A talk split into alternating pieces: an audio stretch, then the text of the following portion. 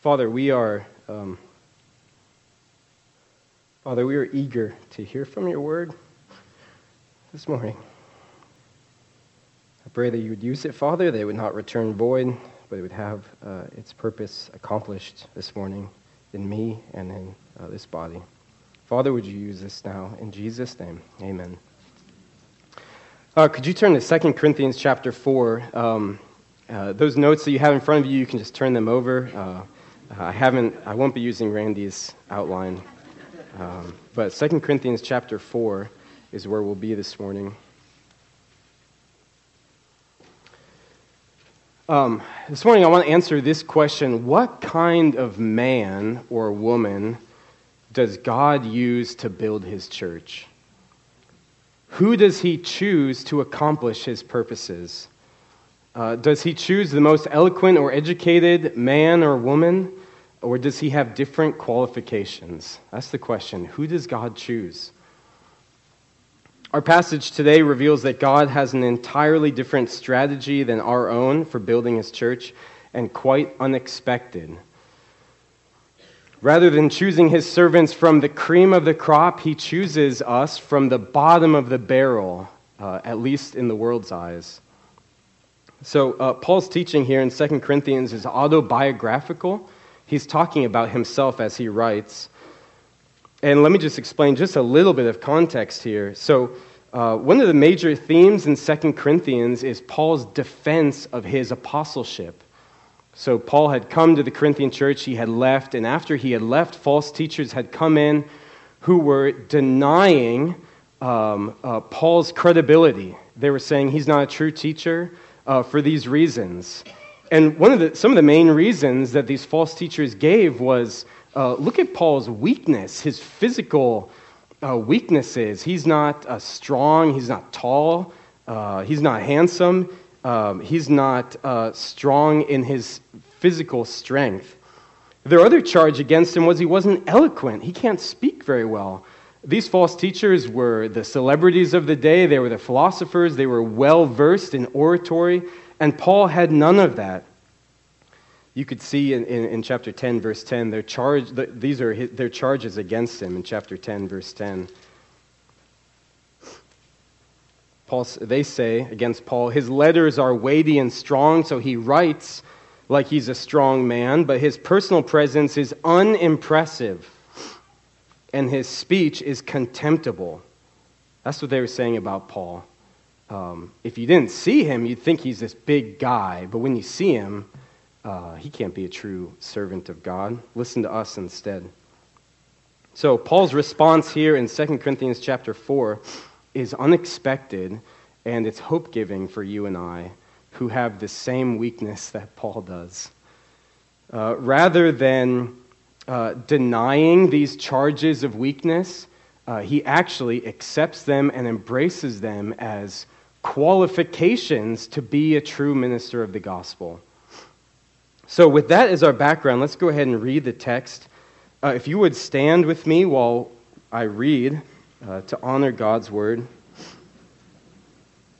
I'm going to start in verse 1 of chapter 4. I'm going to read through verse 12.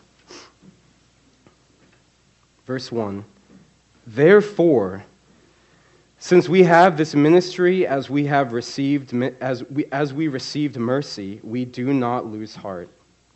But we have renounced the things hidden because of shame, not walking in craftiness or adulterating the word of God, but by the manifestation of truth, commending ourselves to every man's conscience in the sight of God.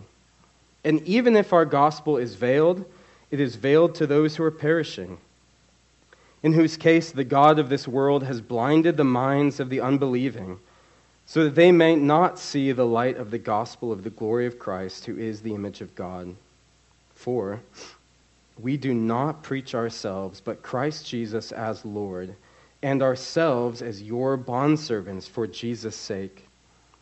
For God, who said, Let light shine out of darkness, is the one who has shone in our hearts to give the light of the knowledge of the glory of God in the face of Christ. But we have this treasure in earthen vessels, so that The surpassing greatness of the power will be of God and not from ourselves. We are afflicted in every way, but not crushed, perplexed, but not despairing, persecuted, but not forsaken, struck down, but not destroyed. Always carrying about in the body the dying of Jesus, so that the life of Jesus may be manifested in our body. For we who live are constantly being delivered over to death for Jesus' sake, so that the life of Jesus also may be manifested in our mortal flesh. So, death works in us, but life in you. Amen. You can be seated. We're going to be looking at verses 7 to 12. And in these verses, Paul shows us God's plan for building his church with three unexpected components. Okay, he, and I, I'm going to give you these a little bit more deliberately since you don't have them in front of you, but these are the three kind of headings we'll work through. But God chooses, number one, unexpected messengers. And he uses them in unexpected means. That's point number two unexpected means to make an unexpected impact. And I'll, I'll walk through those again, but um, God chooses unexpected messengers using unexpected means to make an unexpected impact. So look with me now at verse 7 as we first consider these unexpected messengers that God chooses to build his church. But we have this treasure in earthen vessels. God's messengers are earthen vessels, pots of clay. He uses common, ordinary vessels to store a treasure of vast wealth. And before we really can understand how shocking that is, we need to understand what this treasure is that Paul is saying God has put into these common vessels. So, looking at the context, just back up one verse, verse 6. What is the treasure? Look in verse 6. The treasure is the light of the knowledge of the glory of God in the face of Christ. Well, what exactly is that? Go back even further to verse 4, and you see a similar statement that's a little bit more clarifying. Verse 4, at the end of verse 4, the God of the world has blinded the minds of the unbelievers so they might not see the light of the gospel of the glory of Christ, who is the image of God. The light, the treasure, is very simply the gospel message. Very simply. The gospel message. It's the message that God loves you so much that even when you were his enemy, he sent his son to die for you. That's the gospel message. That's the treasure. That's the light. And the reason why Paul calls it a treasure is because it's of a priceless value. You cannot put a monetary value on that message. Um,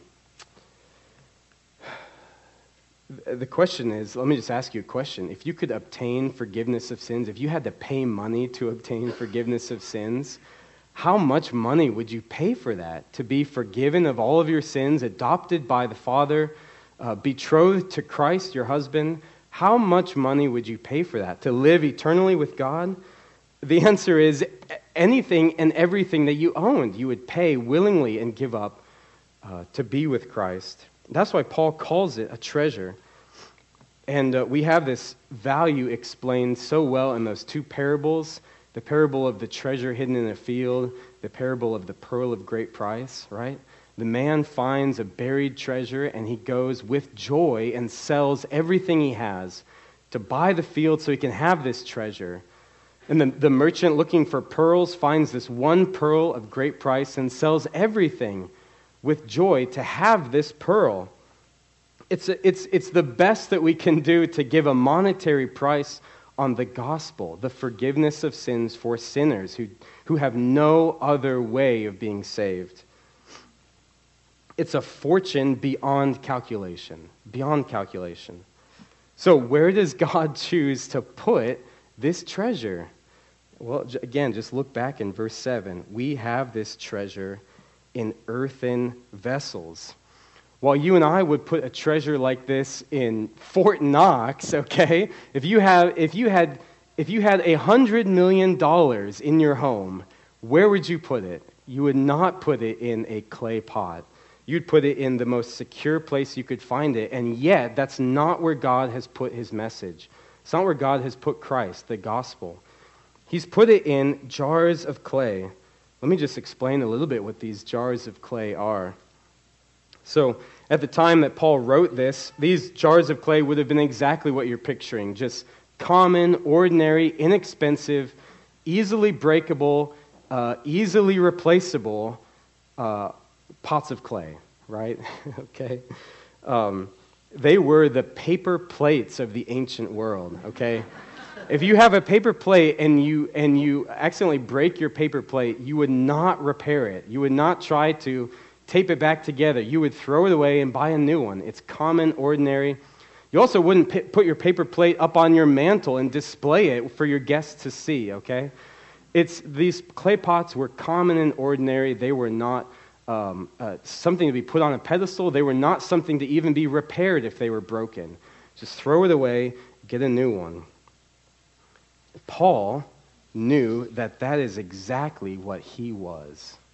He and you are a pot of clay, nothing spectacular to look at. Okay? Um, compared with the popular philosophers and these false teachers of the day, Paul had no reputation in the elite world. He had, he had no value. And in fact, uh, this was not, uh, in fact, uh, he was not eloquent either. Uh, but yet, this was God's chosen instrument. Paul was God's chosen instrument to take the gospel to the Gentiles, right? Paul said, This is my man. This is the one I'm going to take the gospel to the Gentiles. This was not the first time that God had chosen to work through someone weak uh, in the history of the Bible, right? This is God's consistent pattern of working throughout the whole Bible whenever He wants to send the message or build His church. Just consider these people. Moses he couldn't speak well. Gideon and David were the youngest of their brothers. Solomon was young and inexperienced. Rahab was a harlot. Ruth was a Moabite. Jeremiah was too young. The disciples were uneducated fishermen, despised in the world's eyes. Levi was a tax collector, and Timothy was timid. These men were not the elite and women, were not the elite people of society. And yet they were the ones that God chose to take the gospel. They were not the celebrities of the day, and God still works this way, right? Just look around. I can see all of you up here. so I know this is true, but just look around, right? 1 Corinthians 1, that was read at the beginning. 1 Corinthians 1. Um, 20, 27, 26. Consider your calling. This is you. Consider your calling. Not many of you are wise. Not many of you are mighty. Not many of you are noble. But rather, God has chosen the weak, the foolish, and the despised to shame, in the world's eyes, to shame the strong, mighty, and noble in the world's eyes, so that no man may boast. No man may boast. Okay, and I'm not excluded from that list. Why in the world did God choose us to go to Uganda? I mean, this. Anyways, um, um, there are there are men much uh, less fearful than me, and yet God has chosen a fearful, weak man to go to Uganda. Well, why does He do that? uh, you can just see in the text. Look at verse 7. You see that phrase? There's a comma, so that. Very helpful, very easy to understand. Why does God do this? Why does He choose earthen vessels? So that the surpassing greatness of the power will be of God and not of ourselves. That's the reason why, okay? That's why God chooses from the bottom of the barrel because if he chose, if every, uh, if, if every NBA player were a Christian, then the world would think, uh, wow, uh, God chooses, uh, that, that man must have been a really uh, important man that, that God chose him. That's why God chose him to be a Christian, uh, because that man is uh, influential. If that man, were, that man has a broad audience, he can convert many people. No, he doesn't. The NBA is not full of Christians, right? The celebrities in Hollywood, almost none of them are Christians. God has chosen rather weak, uh, foolish, despised people in the world's eyes to carry his message so that he gets the glory. Right? That's why we, so that we give him the credit when he uses us. If you would just turn uh, to 1 Corinthians, sorry for flipping back and forth, turn to 1 Corinthians chapter 2. I just want you to see this.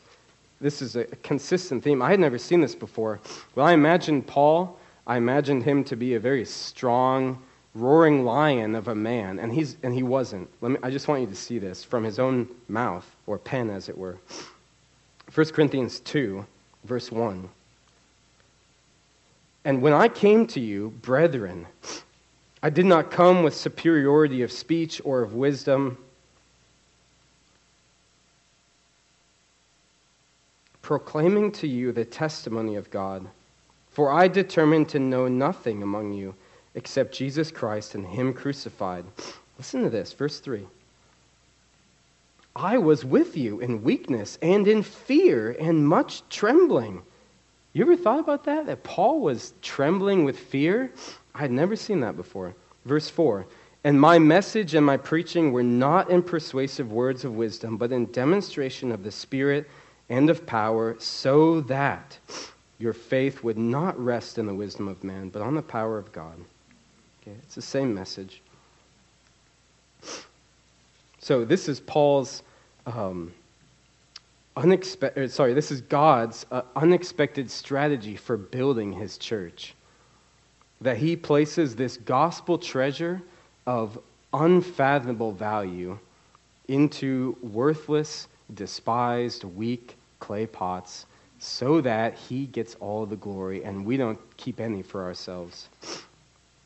So that was point number one. I'm trying to help you here. Point number two is God's unexpected means. So, having seen in verse uh, 7 the unexpected messenger, Paul goes on to explain the unexpected means or uh, avenue or uh, plan that God has for building his church through these people. And this is verses 8 through 11. So rather than selecting a man or woman for his service and then elevating their ministry and prospering them and making them influential, okay, he subjects this man or woman to continual affliction and suffering. That's God's plan for how to build his church. And just look with me in the first two verses, verses 8 and 9. We are afflicted in every way, but not crushed, perplexed, but not despairing, persecuted, but not forsaken, struck down, but not destroyed. In these two verses, Paul explains what life is like as a clay pot. What it, Paul, what is it like to be a clay pot uh, uh, containing this treasure? Well, it's very hard, Paul says. It's very hard uh, it's painful. Paul uses four pairs of antithetical statements. Do you see that in the text? Four pairs separated by commas, okay? And these uh, statements are increasing in their severity afflicted, but not crushed, perplexed, but not despairing, persecuted, but not forsaken, and even, this is the pinnacle, even struck down but not destroyed.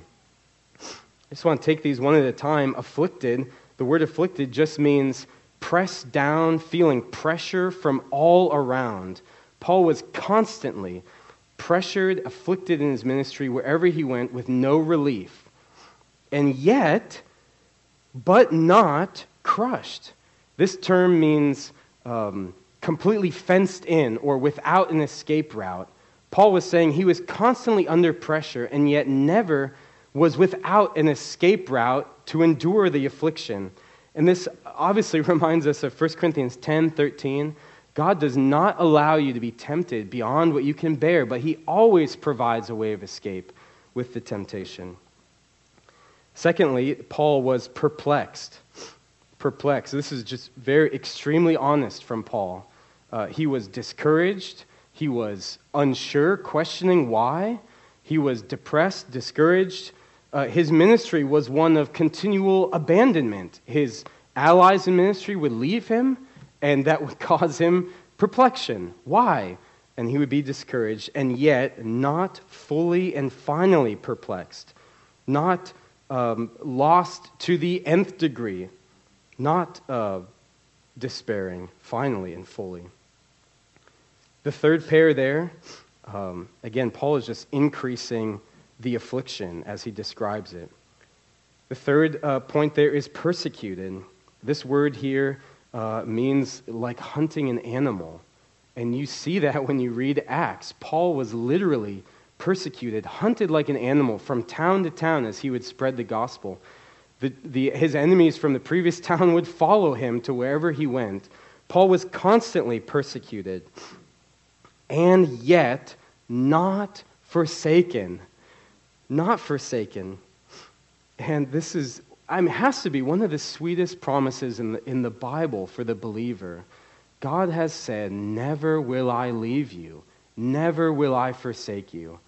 Jesus, some of his last words on the, on the, uh, when he came back to his disciples, said, I am with you always to the ends of the age. What greater promise do you need to endure persecution than knowing that God is with you no matter what you are in?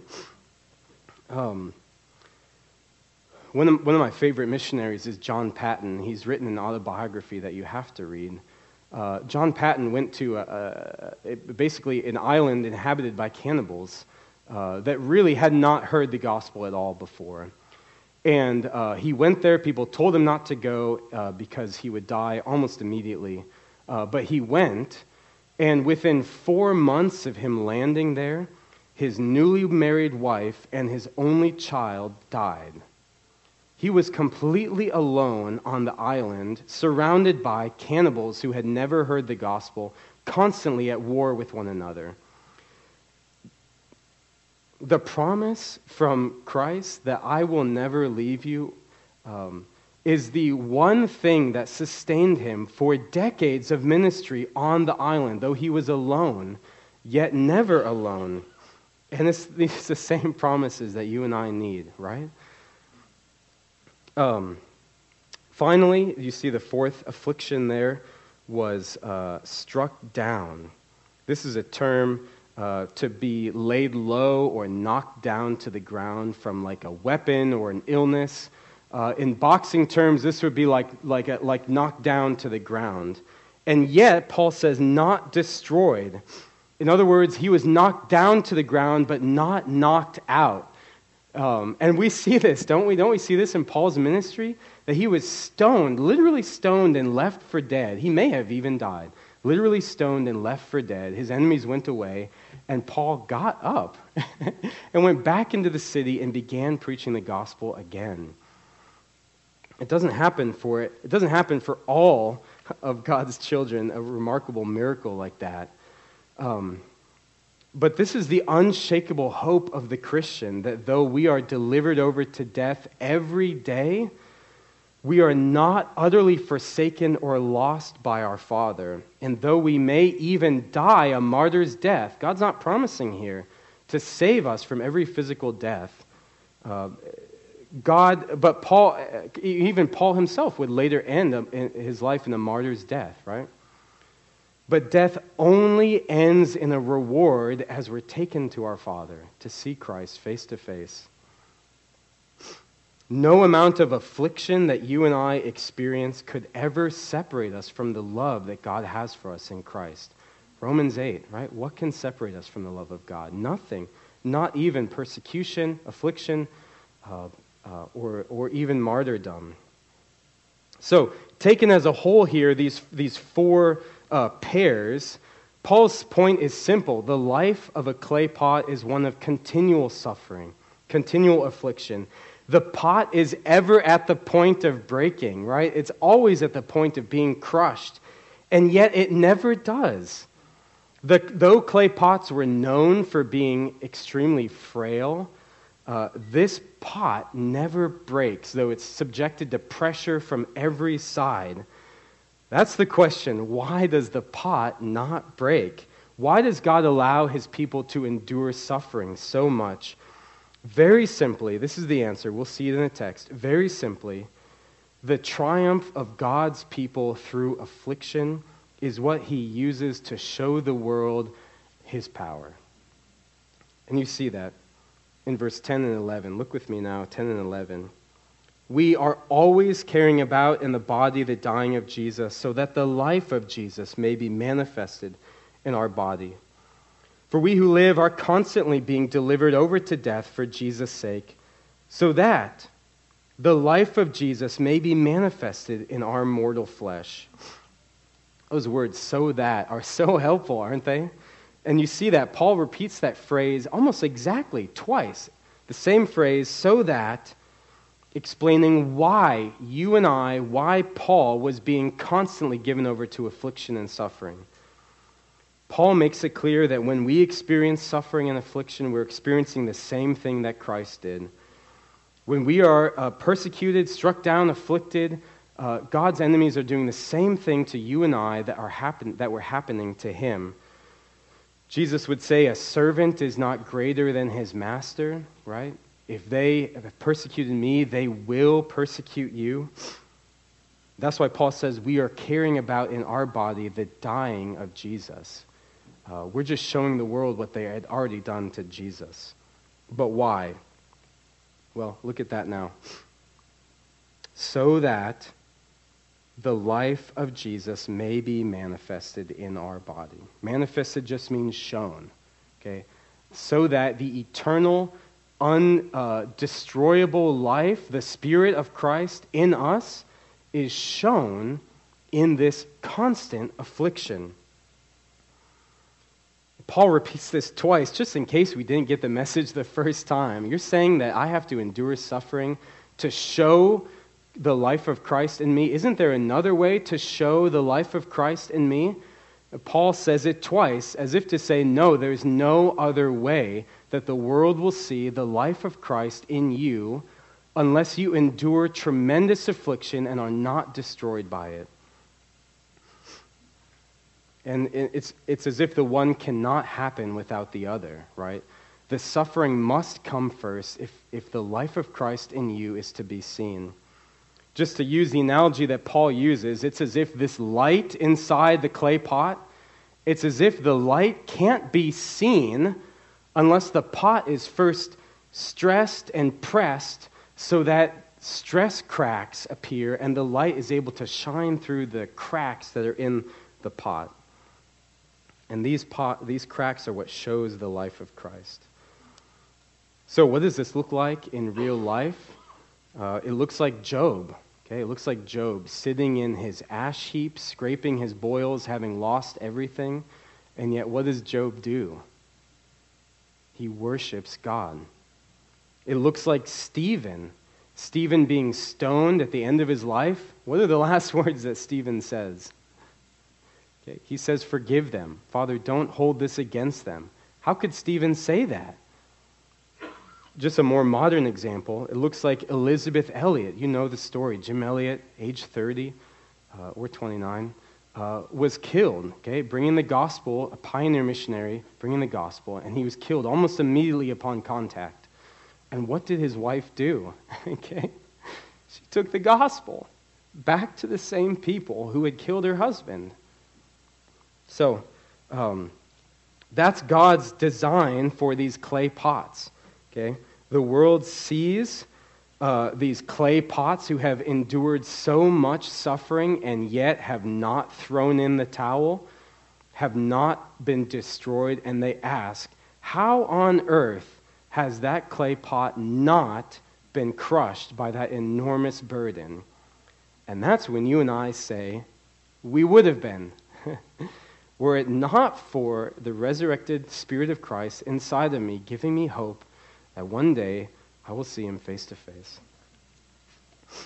Uh, so that's, that's the unexpected means that God has for building his church, is affliction. And finally, I want you to see um, the unexpected impact that, that, these, that we have uh, as we proclaim the gospel. So he chooses unexpected messengers, these clay pots. He subjects us to, uh, he has an unexpected means for us to proclaim the gospel, affliction, and it has an unexpected impact. I want you to turn to verse 12, or look at verse 12. So, in conclusion, death works in us, but life in you. Paul concludes this section in a somewhat surprising way. Based on, uh, I mean, he's been using this analogy of life and death, life and death, light and darkness, light and blindness. Based on these previous verses, we would expect Paul to say, Death works in us, or me, but life also works in me. Okay, that's what he just said in verses 10 and 11 that I'm carrying the body, uh, in, in my body, the dying of Jesus, but I'm also carrying in my body the life of Jesus. But Paul says, Death is working in me, but life is working in you, the Corinthians, the ones that Paul was writing to. In other words, Paul is saying that the suffering that God was putting in Paul's life was meant to bring spiritual life to the Corinthians. That was the impact. That was the design of the suffering that Paul went through was to bring life to others. Paul had the treasure, Paul had the light inside of him. God afflicted him to send the light, send the gospel to produce life in the people who saw him. Paul was a sacrificial servant who would do anything. You just think about the other things Paul has written. Paul would, do, would have done anything, no matter the pain, to see life produced in the people he was teaching, right? Uh, Romans 9, Paul says, I wish that I was accursed and afflicted for the sake of my brothers.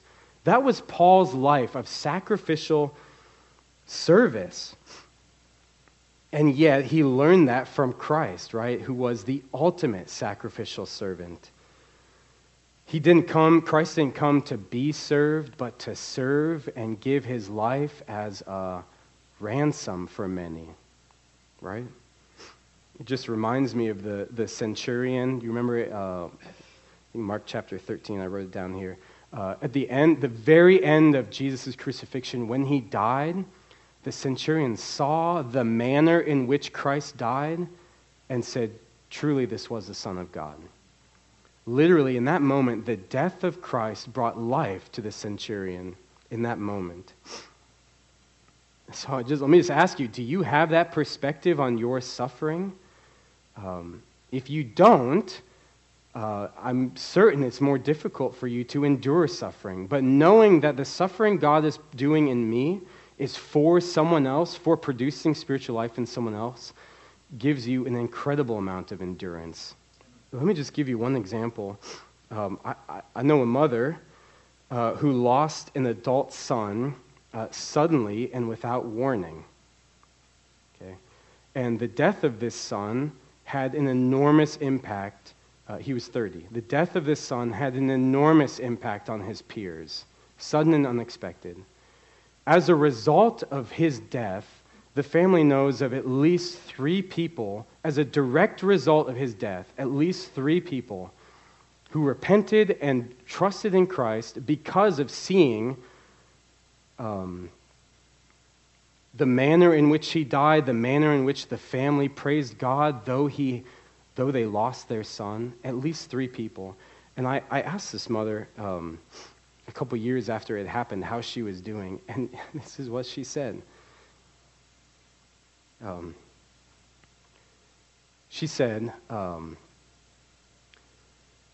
If the death of my son caused at least one person to be transferred from the domain of darkness to the kingdom of light, it was worth it. can, you, can you say that? Could you say that about the death of your son or your grandson or your daughter? Would you say that? If you knew, as long as you knew that he or she was a Christian, this mother knew where her son was. She knew she would see him again um, and uh, was joyful that God used his death to bring more into the kingdom. Um, so, this is the unexpected impact. This is the unexpected impact that, that God uses uh, to build his church. So, let me, uh, let me just close here with, with one exhortation to you uh, and one uh, encouragement to you. Okay? one exhortation and one encouragement. So, uh, first, look at, look at verse 7. Uh, Paul makes it clear that not everyone has this treasure. Okay? Paul says, We have this treasure. Why does Paul have it? Paul has the treasure because in verse 6, God shone into his heart. Does everyone have this treasure? No. Paul says in verses 3 and 4 that the gospel is veiled. Some are blind to the gospel. So let me just ask you do you have the gospel treasure inside of you? You say, I think I do. How do I know? Okay, well, let me give you a litmus test. Look at verse 7 again. What does Paul call the gospel? He calls it a treasure. Why does Paul call it a treasure? Because of how much he loved Christ, because of how much he, how thankful he was, how much he realized um, the gospel had done for him. So let me just ask you this is the litmus test would you use the word treasure to describe Christ? We often ask the question, Do you know the gospel? That's not a good question. Even the demons know the gospel, right? Question is, Do you know the gospel and do you treasure the gospel? Do you love Christ? Are you thankful for what God has done? Do you realize that you are a sinner? And are you thankful and treasure Christ above all else for what he has done for you? Would you gladly, with joy, leave everything if Christ asked you to, to have Him and Him alone.